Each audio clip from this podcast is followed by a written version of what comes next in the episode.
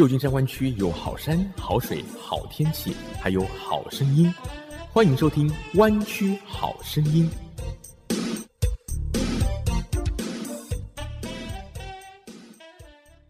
亲爱的听众朋友，欢迎收听 FM 九六点一湾区中文电台，每周六下午三点到四点《湾区好声音》，我是郑佳瑜。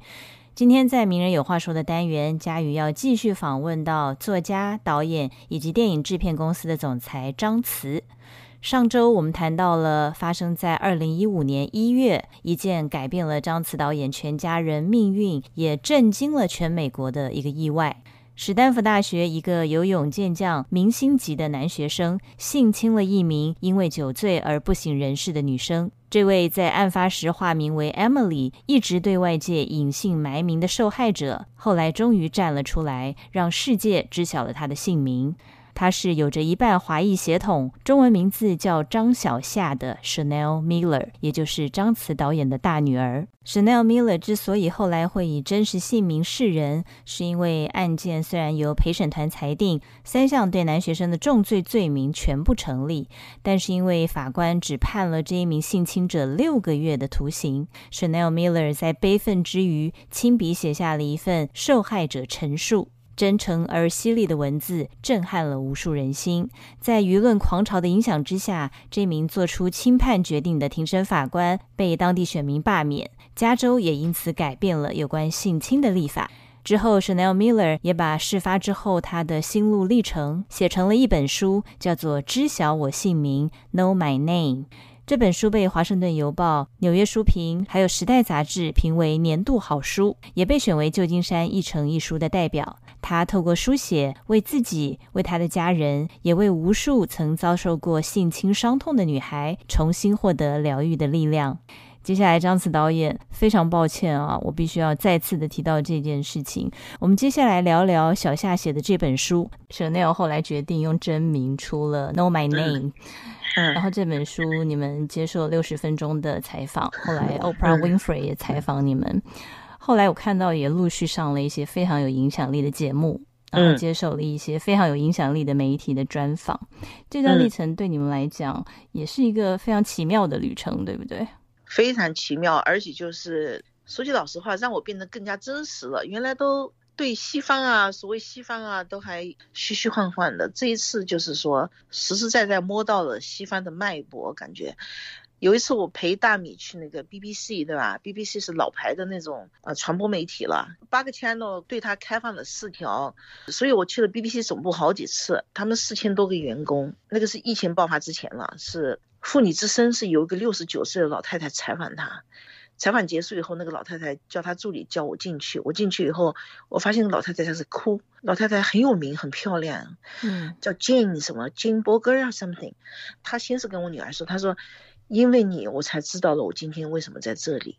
这是她的原话。原来她十九岁被强奸，嗯，她也是个大美女，可能也是在大学里面被强奸。然后后来工作以后找到这个这份 job，她一直在这个为妇女发声哦，嗯，所以那天很感动。这些小小的事情就让我回答你的问题，就是他 changed me totally。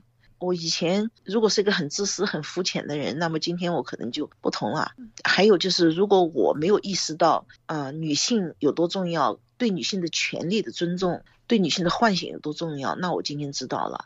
我现在疫情期间跟秋山律师住在一起，我也被他感染。我们两个人在合写一本关于女性的历史的书。这些都是我女儿给我的觉醒吧。对于你女儿来讲，这件事情当然就是改变他生命一个更大的转机吧。虽然之前是一个非常痛苦的过程，也激发了他内在这种巨大的能量。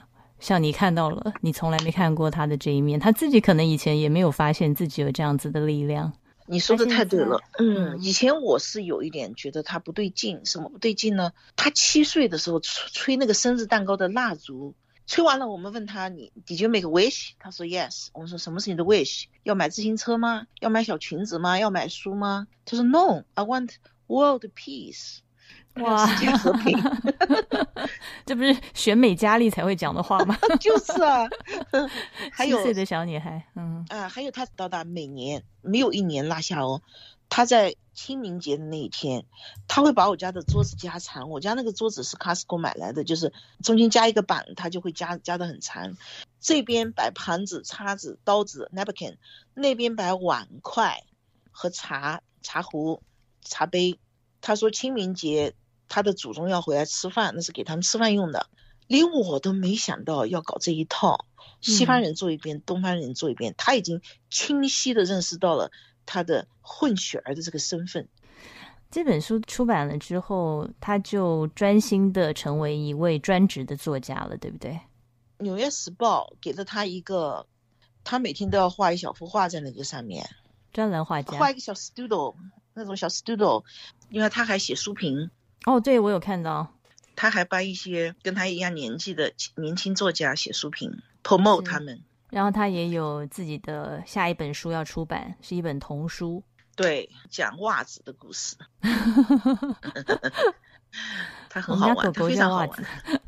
但是他最主要的 activity 是演讲，他已经在美国的五十多所多所大学演讲，还有给一些图书馆 organization 等等。他这是他主要的主要的 job，daily job。嗯，他几乎每天都有两个小时吧，在 Zoom meeting 上面。给 Vanderbilt University、Columbia University、Harvard University、Duke University，他收入很高，一个小时大概是两万美金吧。哇，所以常常受邀发表演讲。一般来讲，每次他上网上线都是下面都是几千个人，所以他很忙啊。现在，哎，尤其是他现在他是一个亚洲人，这个意识被唤醒了。他被《时代周刊》评为一百个风云人物之后，又照样被《时代周刊》。评为一百个美国亚裔风云人物，就是对美国有影响力的一百个亚亚裔，他会免费给很多亚洲的学生会、俱乐部什么演讲，帮助他们做一些事情。不是听说他还去 Chinatown，也是义务的帮这些商家画画。对对对对对，已经成为地标了。好多人为了看他的画跑去那里看，看了嘛肯定要吃东西嘛，就肯定要带去。所以已经已经帮助 Chinatown 恢复繁荣了。嗯。嗯，然后他还经常的会打电话给我爸爸，还有他的奶奶。他是一个很奇特的小孩，他对这个老人照顾的无微不至的。是，所以他现在的生活非常的充实有意义。嗯，而且很难得的是，在之前那件事情发生的时候，她当时的男朋友一直到现在对她都还是不离不弃，是吗？对，而且她男朋友的妈妈说：“儿子，你做了对的事情。”她这个男朋友的爸爸说：“I'm proud of you，就是我为你骄傲。”这种家庭出来小孩不会错的，太棒了。嗯嗯，所以那个时候他一直都陪伴在你女儿身边。他当时在读沃顿商学院，就是 Pennsylvania 沃顿商学院。嗯，他最后把我女儿接到他那边去。而且，呃，我女儿原来在学校是讲相声的，他们有一个专业叫 spoken words，就是你必须在短短的几分钟之内。连续的讲一个故事，不能用重复的词。她受过很严格的训练，所以她会讲笑话，笑得你死去活来。她这个男朋友为了让她变得乐观起来，就给她在学校里面弄了好多她的朋友去做效果，管你笑不笑，讲一句话就哈哈哈哈哈，讲一句话哈哈哈哈笑，所有全场的人都跟着笑，他心情就好起来。然后他们又跑到那个，他就去那个 Pennsylvania 的一个古老的妓院包了一个场，让我女儿上去讲相声，票全部卖光。这是 stand up comedy 嘛，对不对？哎，对对对，stand up comedy。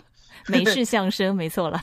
对对对，哦，所以你女儿还有这方面的藏才啊？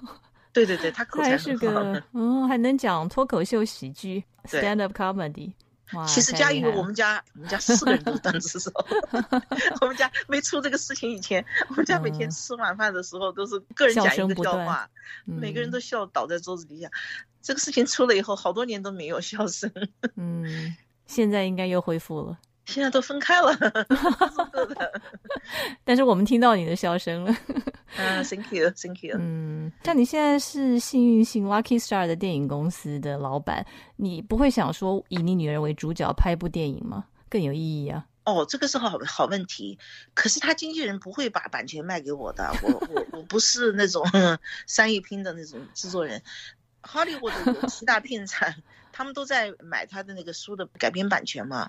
嗯，据我所知，像那个老妈都没有优先权哦。他那个经纪人很厉害的，他他不会把我当回事儿的。那个那个派拉蒙公司都没有买到，包括那个 Brad Pitt 的那个 Plan B 都来买过。嗯，我没有办法拍这个故事，这个太心疼了。是，嗯，我还是交给别人去做这个事情。我自己，我希望是有一个电影能够让我们亚裔哈，就是在中间得到很多反思，包括这个美国酒的文化、强奸的文化。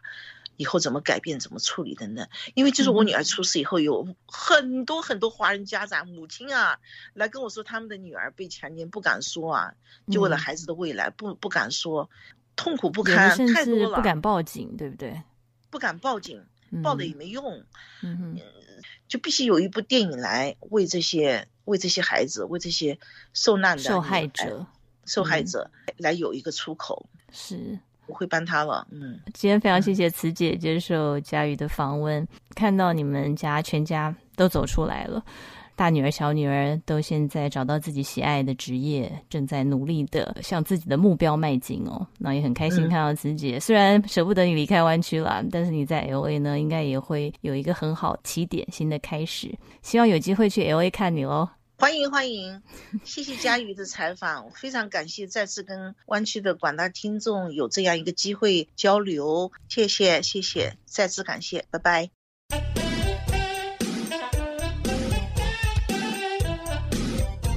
旧金山湾区有好山好水好天气，还有好声音，欢迎收听《湾区好声音》。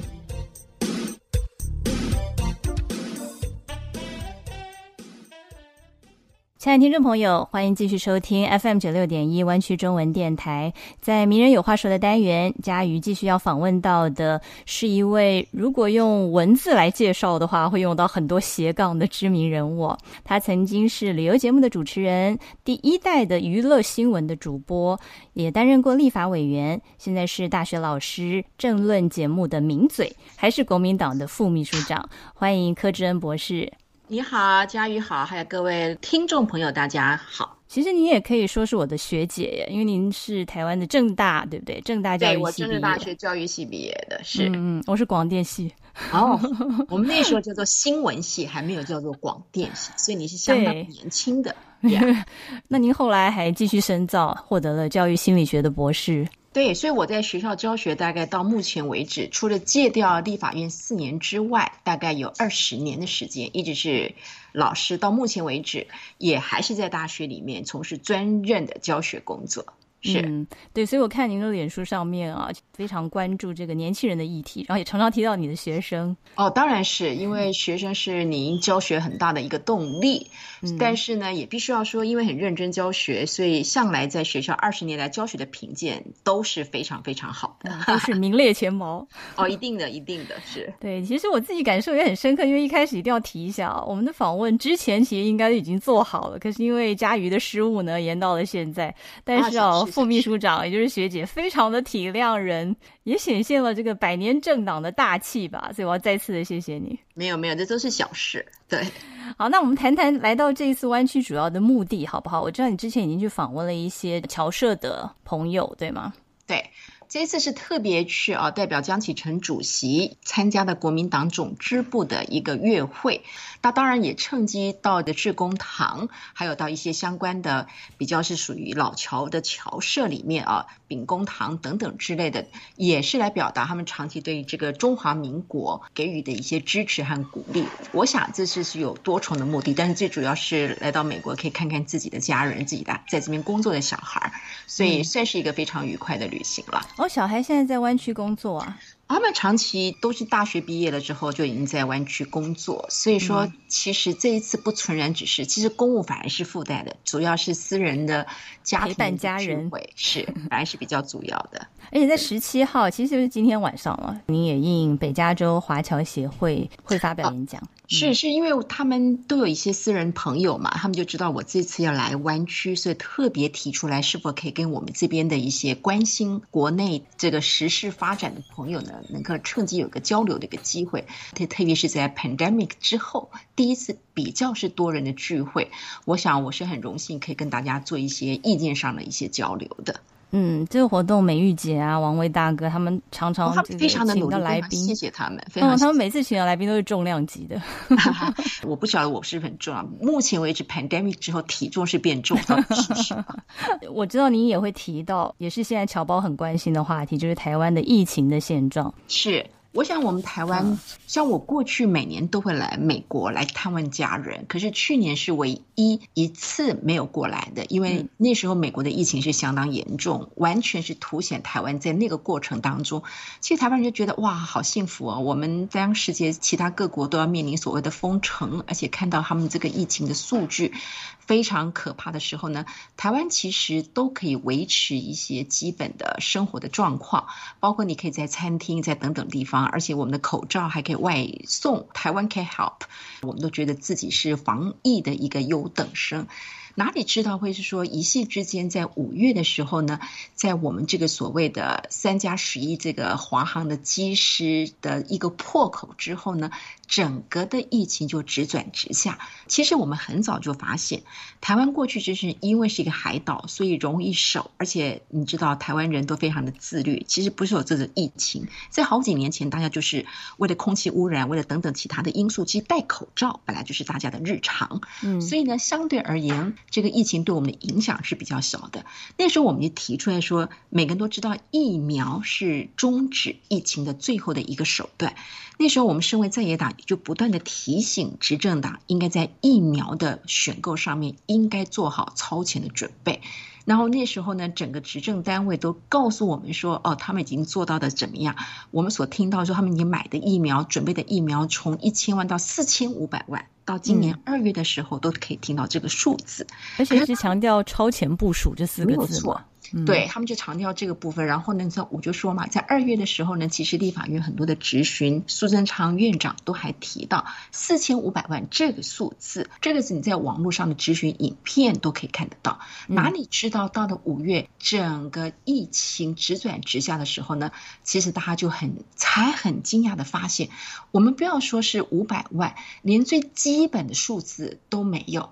所以说那个时候呢，整个台湾就陷入了极度的一个恐慌。那我我想也是让很多人在恐慌之余，执政党即使讲出了非常多他们的理由，但是呢，当你没有疫苗的时候呢，其实你就是凸显出你过去的一个傲慢的态度，反映出你现在是没有办法来应付这个整个的防疫的。种种的一个措施，所以整个从五月到现在，某种程度，台湾的整个的社会民心是陷入一个比较恐慌的一个状态的。而且就发现，好像之前就是守得好，一旦这个守不住的时候，是感觉没有一个完整的规划。以前所有的工位专家都特别提到嘛，不管在任何一个角落，广筛、隔离、疫苗。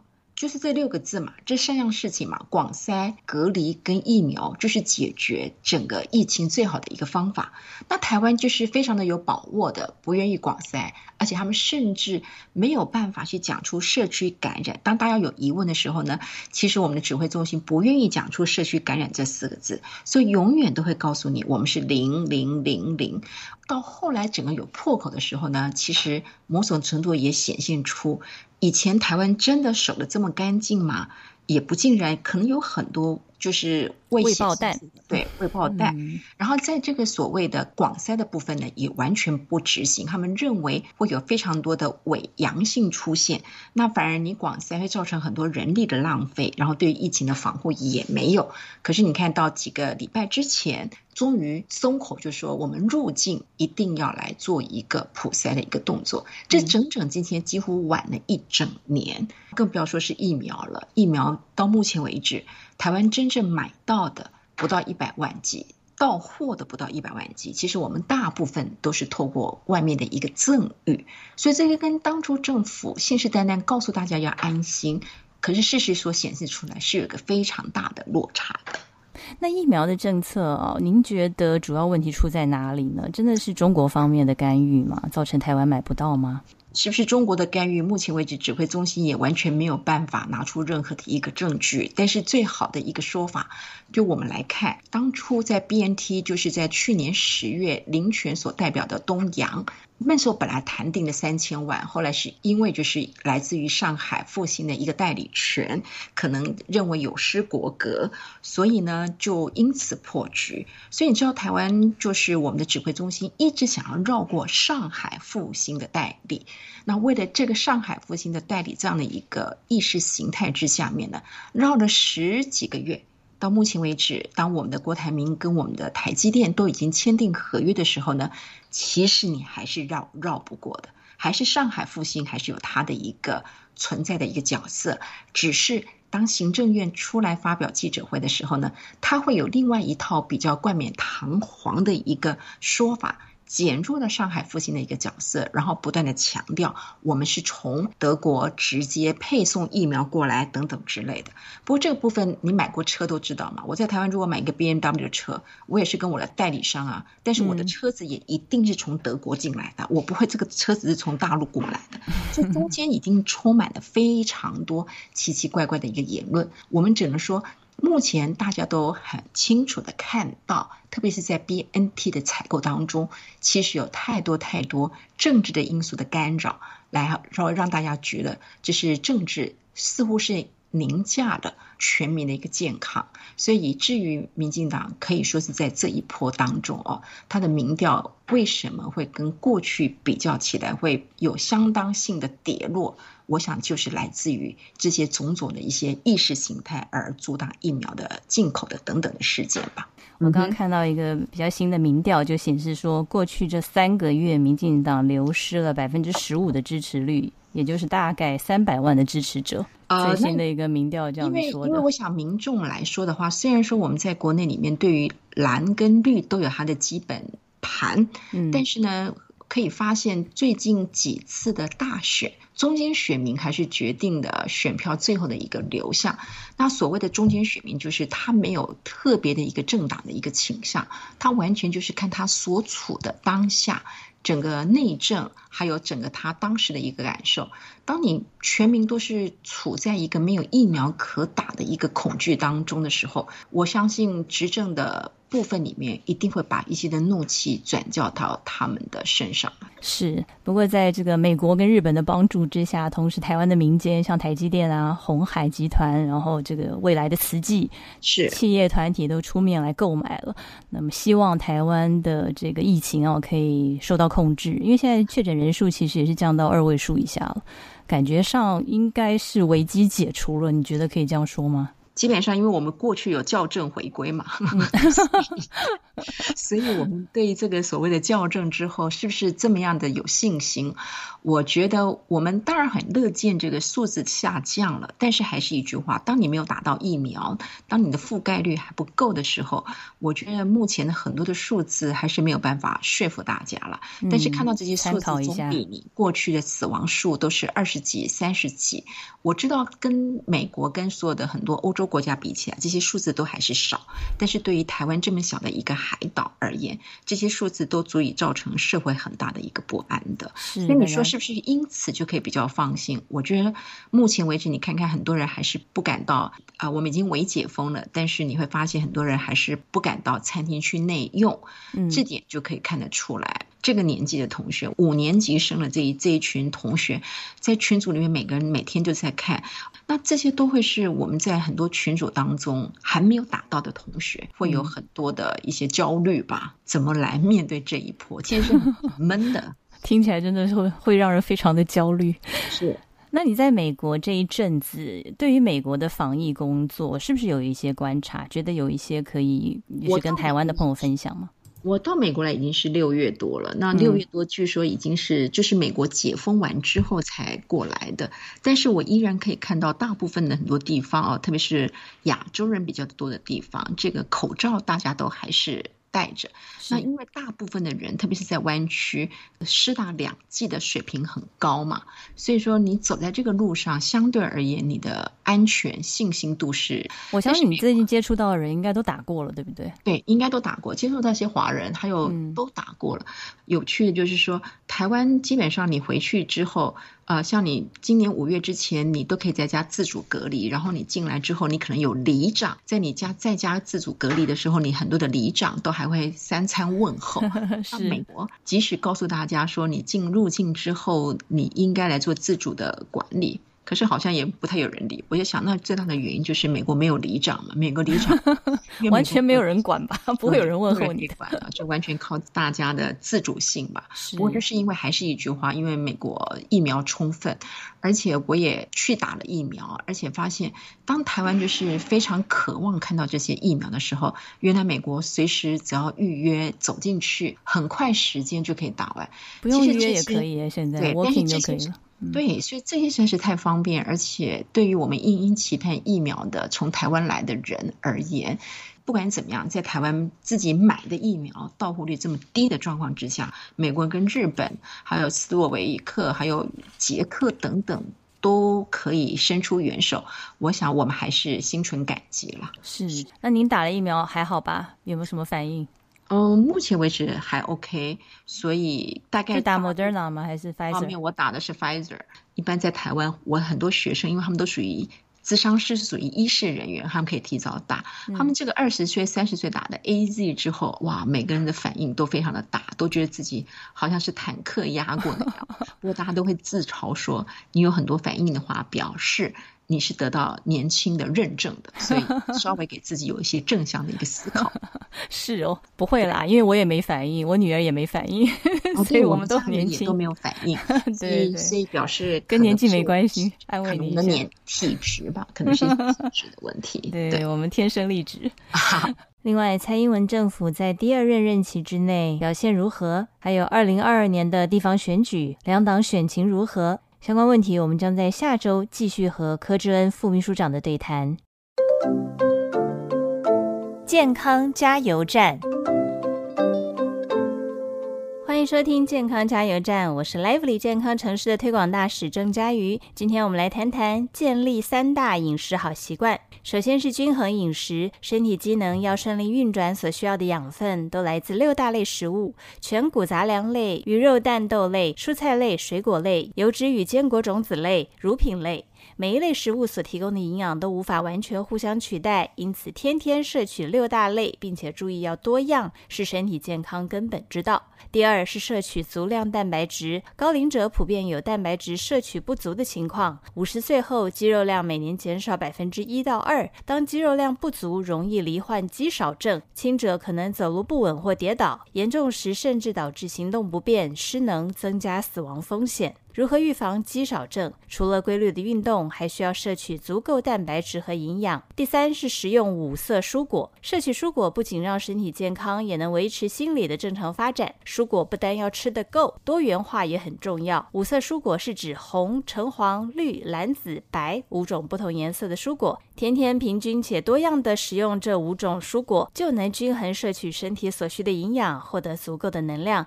帮助身体抗氧防老，降低罹患。癌症和心血管疾病的风险。谢谢收听健康加油站，下周再会。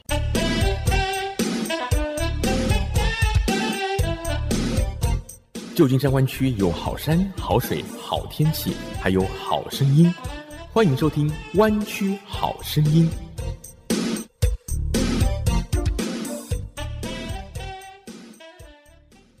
亲爱的听众朋友，你好，欢迎继续收听 FM 九六点一湾区中文电台，每周六下午三点到四点，湾区好声音，我是佳瑜，我是张斌。这个单元是两性有话说。一开始问张斌一个问题，嗯，有三个东西啊，要让你猜一下它们的重量哪个比较重。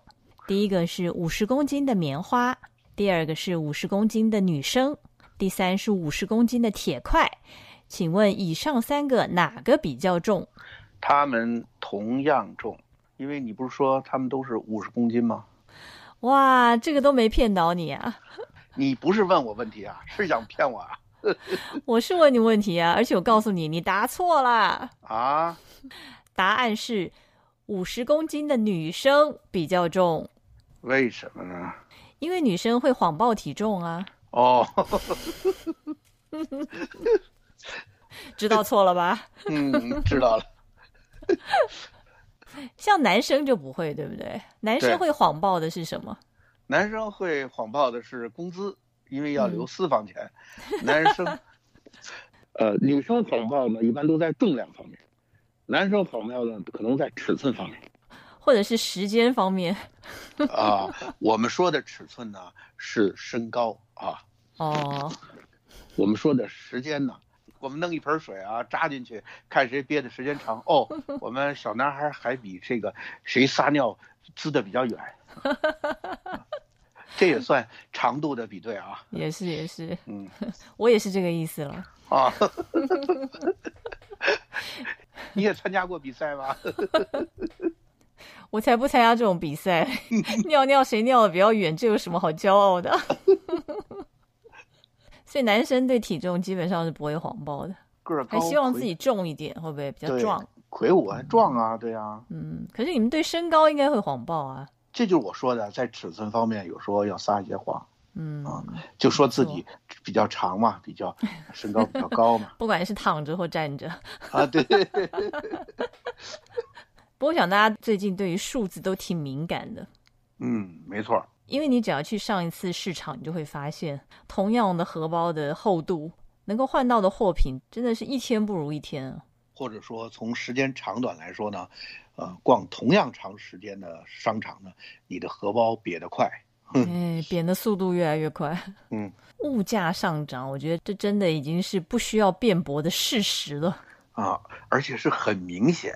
对啊，我觉得真的现在感觉负担很沉重哎。像我们看一下最新的这个数据啊，这是前几天公布的美国消费者物价指数，四月、五月已经连续创新高了，结果最新公布的六月 CPI，也就是物价指数，再创十三年的新高。整体的消费者物价指数已经涨了百分之五点四，这个是二零零八年以来新高的数字。嗯，可是具体到每个东西还不一样。你比如说吧，我这人就比较爱吃豆腐。我去买豆腐的时候，我就特明显，原来九毛九一块的豆腐，现在一块九毛九了，这翻了一倍哦。Double 哈，哦，哪里是百分之五啊？所以现在要吃个豆腐都还要估量再三，吃豆腐贵了。手伸出去又再收回来，对 对对，到底该不该？吃？好像是咸猪手一样。对呀、要挣扎。二手车跟卡车的价格上涨了百分之十点五，这还好了，因为我不是天天去买二手车，你知道吧？也是。但是你天天都想吃豆腐，对对对，而且呢，我隔三差五都要去加油，这油价涨了百分之三十三啊！对。而且你知道吗？全美国跟湾区还不太一样。我们来看看嗯湾区的主要物价上涨情况哈。哎，你像你刚刚讲到这个汽油就涨了百分之四十一点六，哦，比我的认知还还要高啊！然后像肉品、家禽、鱼类、鸡蛋这些成本上涨了百分之五点二。呃，不止，对啊，像我也觉得应该不止。嗯，电价呢上涨了百分之八点七，外食的消费，也就是去餐馆吃饭，嗯，这个上涨了百分之四点二，好像给我感觉涨了也不止，对不对？对，百分之十五到二十呢。总之呢，二零二一年过到现在，消费价格呢不断的在上涨。结果我们的政府还跟我们说，这只是 temporary 的，大家不要恐慌，是不是？你相信吗？政府的话，我们要多思考一下。哎呦，今天我反而是我比较反动啊。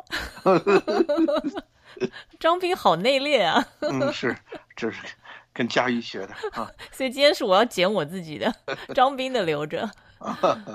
像劳工部发表的报告也是显示啊，通货膨胀持续的在升温，是全国的吧？全国的对，嗯，湾区的更是啊。虽然我们的房价也在涨，可是问题是大部分的人不会轻易卖房子，对不对？嗯，而且呢，不会轻易涨工资。缩水式的通货膨胀已经来临了，你知道这是什么意思吗？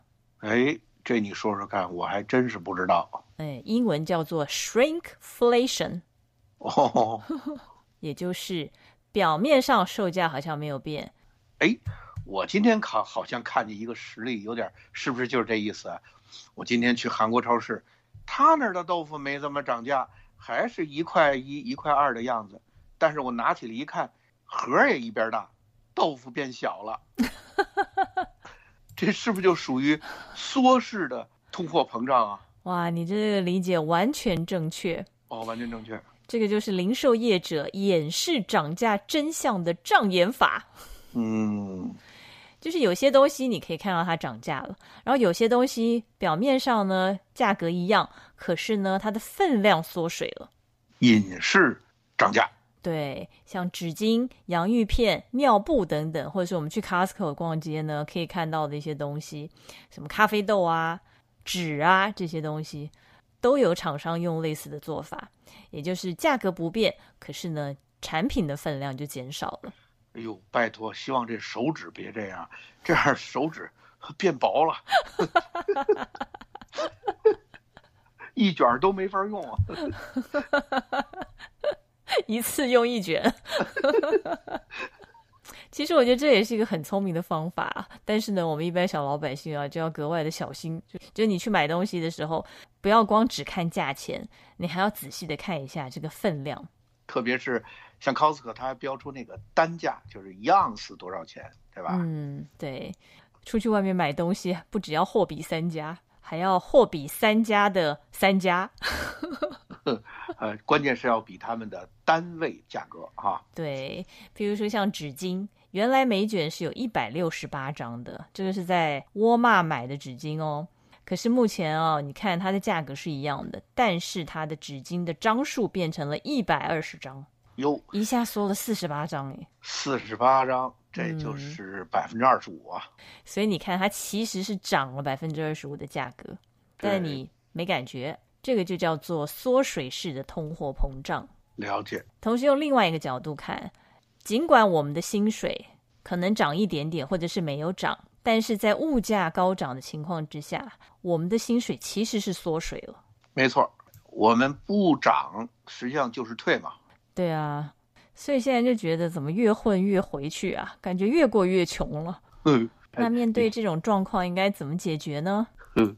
再找一份工作，所以你看，这种缩水式通货膨胀就跟女性谎报体重的道理是差不多的。还有女性谎报年龄，所以你看，我们体重呢就喜欢减几磅，年龄呢就喜欢减几岁。对，不像男生哦，什么都是越长越好，越大越好，越大越好，嗯，越久越好。对对对，女生唯一喜欢大的大概就是上围吧。嗯，其他都是小一点、少一点好。对，新冠肺炎风暴呢席卷全球一年多，然后现在又不断的有变种，然后现在物价指数又节节高升，在这样的情况之下，要保持快乐的心情还真的是不容易呢。你有什么好的应对之道吗？呃，第一，要常收听佳瑜跟张斌的节目；第二，在收听节目的时候还可以多收听几遍，这样省得去商场。第三，收听完这次的节目呢，可以收听过去的节目。不止少去商场，干脆少吃几餐好了。对的，就是这意思。哎，你知道吗？还有很多人在疫情期间哦，在生活形态上也发生了一个改变，就是减少了洗澡的次数 啊，就是因为水钱涨了。我不知道是不是跟省水有关系，但是很多人是因为疫情的关系，所以不是很多人都宅在家里嘛。虽然现在很多地方都开放了，但是还是有很多人不放心嘛。那你如果每天都待在家里，你干嘛洗澡呢？是不是？呃，确实，洗澡的这个。需求就自然就减少了。对呀，所以以前每天洗澡的人，现在改成每周淋浴一次。啊，呃，有这么夸张？这是之前宅在家的时候啦，可能一个礼拜都没有出门嘛，所以一个礼拜洗一次，感觉好像还没有那么难以接受。说明宅在家里也不运动啊，没流汗嘛，所以洗什么澡呢？然后又不约会，是不是？嗯。那现在在渐渐解封了之后，却发现哦，就是已经把这个洗澡习惯从每天一次改成每周一次的人，发现自己还挺 enjoy 这样的形式啊。这些人呢，开始思考自己过去到底为什么每天要洗澡。其实没有必要的。而且很多医生跟健康专家会告诉你，每天洗澡对于肌肤的健康反而是弊大于利呢。其实洗澡的过程也是让身体虚弱的过程。你不会就是那种一天洗两次澡的人吧？夏天的时候，我说还一天洗三次。哦，中间是不是还有运动？其实要看你在哪里啊。我回台湾的时候，我真的一天会洗三次。夏天的时候，哦，因为只要一出去就流汗啊，所以每次回家我都洗澡。哦，在台北，我记得十一月中旬，我也是一天洗三次。对啊，所以其实要看地方了。像美国这里，如果是比较凉爽的地方的话，其实你几天洗一次，可能真的比较没关系。只是呢，在我们的生活方方面面都受到疫情的影响。就发现哦，原来洗澡习惯也是受到影响的一部分。以前呢，每天因为上班嘛，所以每天洗一次澡，呃，有时候也洗两次，就是去见佳瑜的时候再洗一次。还好你说的是来见我之前洗。现现在既和佳瑜也不见面了，这个也不去上班了。所以我现在就两天可以洗一次澡。嗯，所以张斌也可以考虑一下哦，开始奉行不洗澡新生活。听众朋友不妨可以参考看看哦，至少可以减少点水费，还有擦 lotion 的费用。嗯，这样应对起物价高涨的残酷现实呢，可能有点帮助。没错，好吧，佳瑜本来想请你喝咖啡的。鉴于我不想洗澡，那就算了吧。而且咖啡现在很贵，哦，也涨价了。好了，谢谢听众朋友的收听，我们下周见。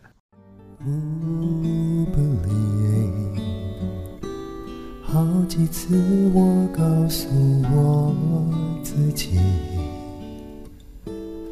越想努力赶上光的影，越无法。抽离而已，觉得美，刻骨铭心只有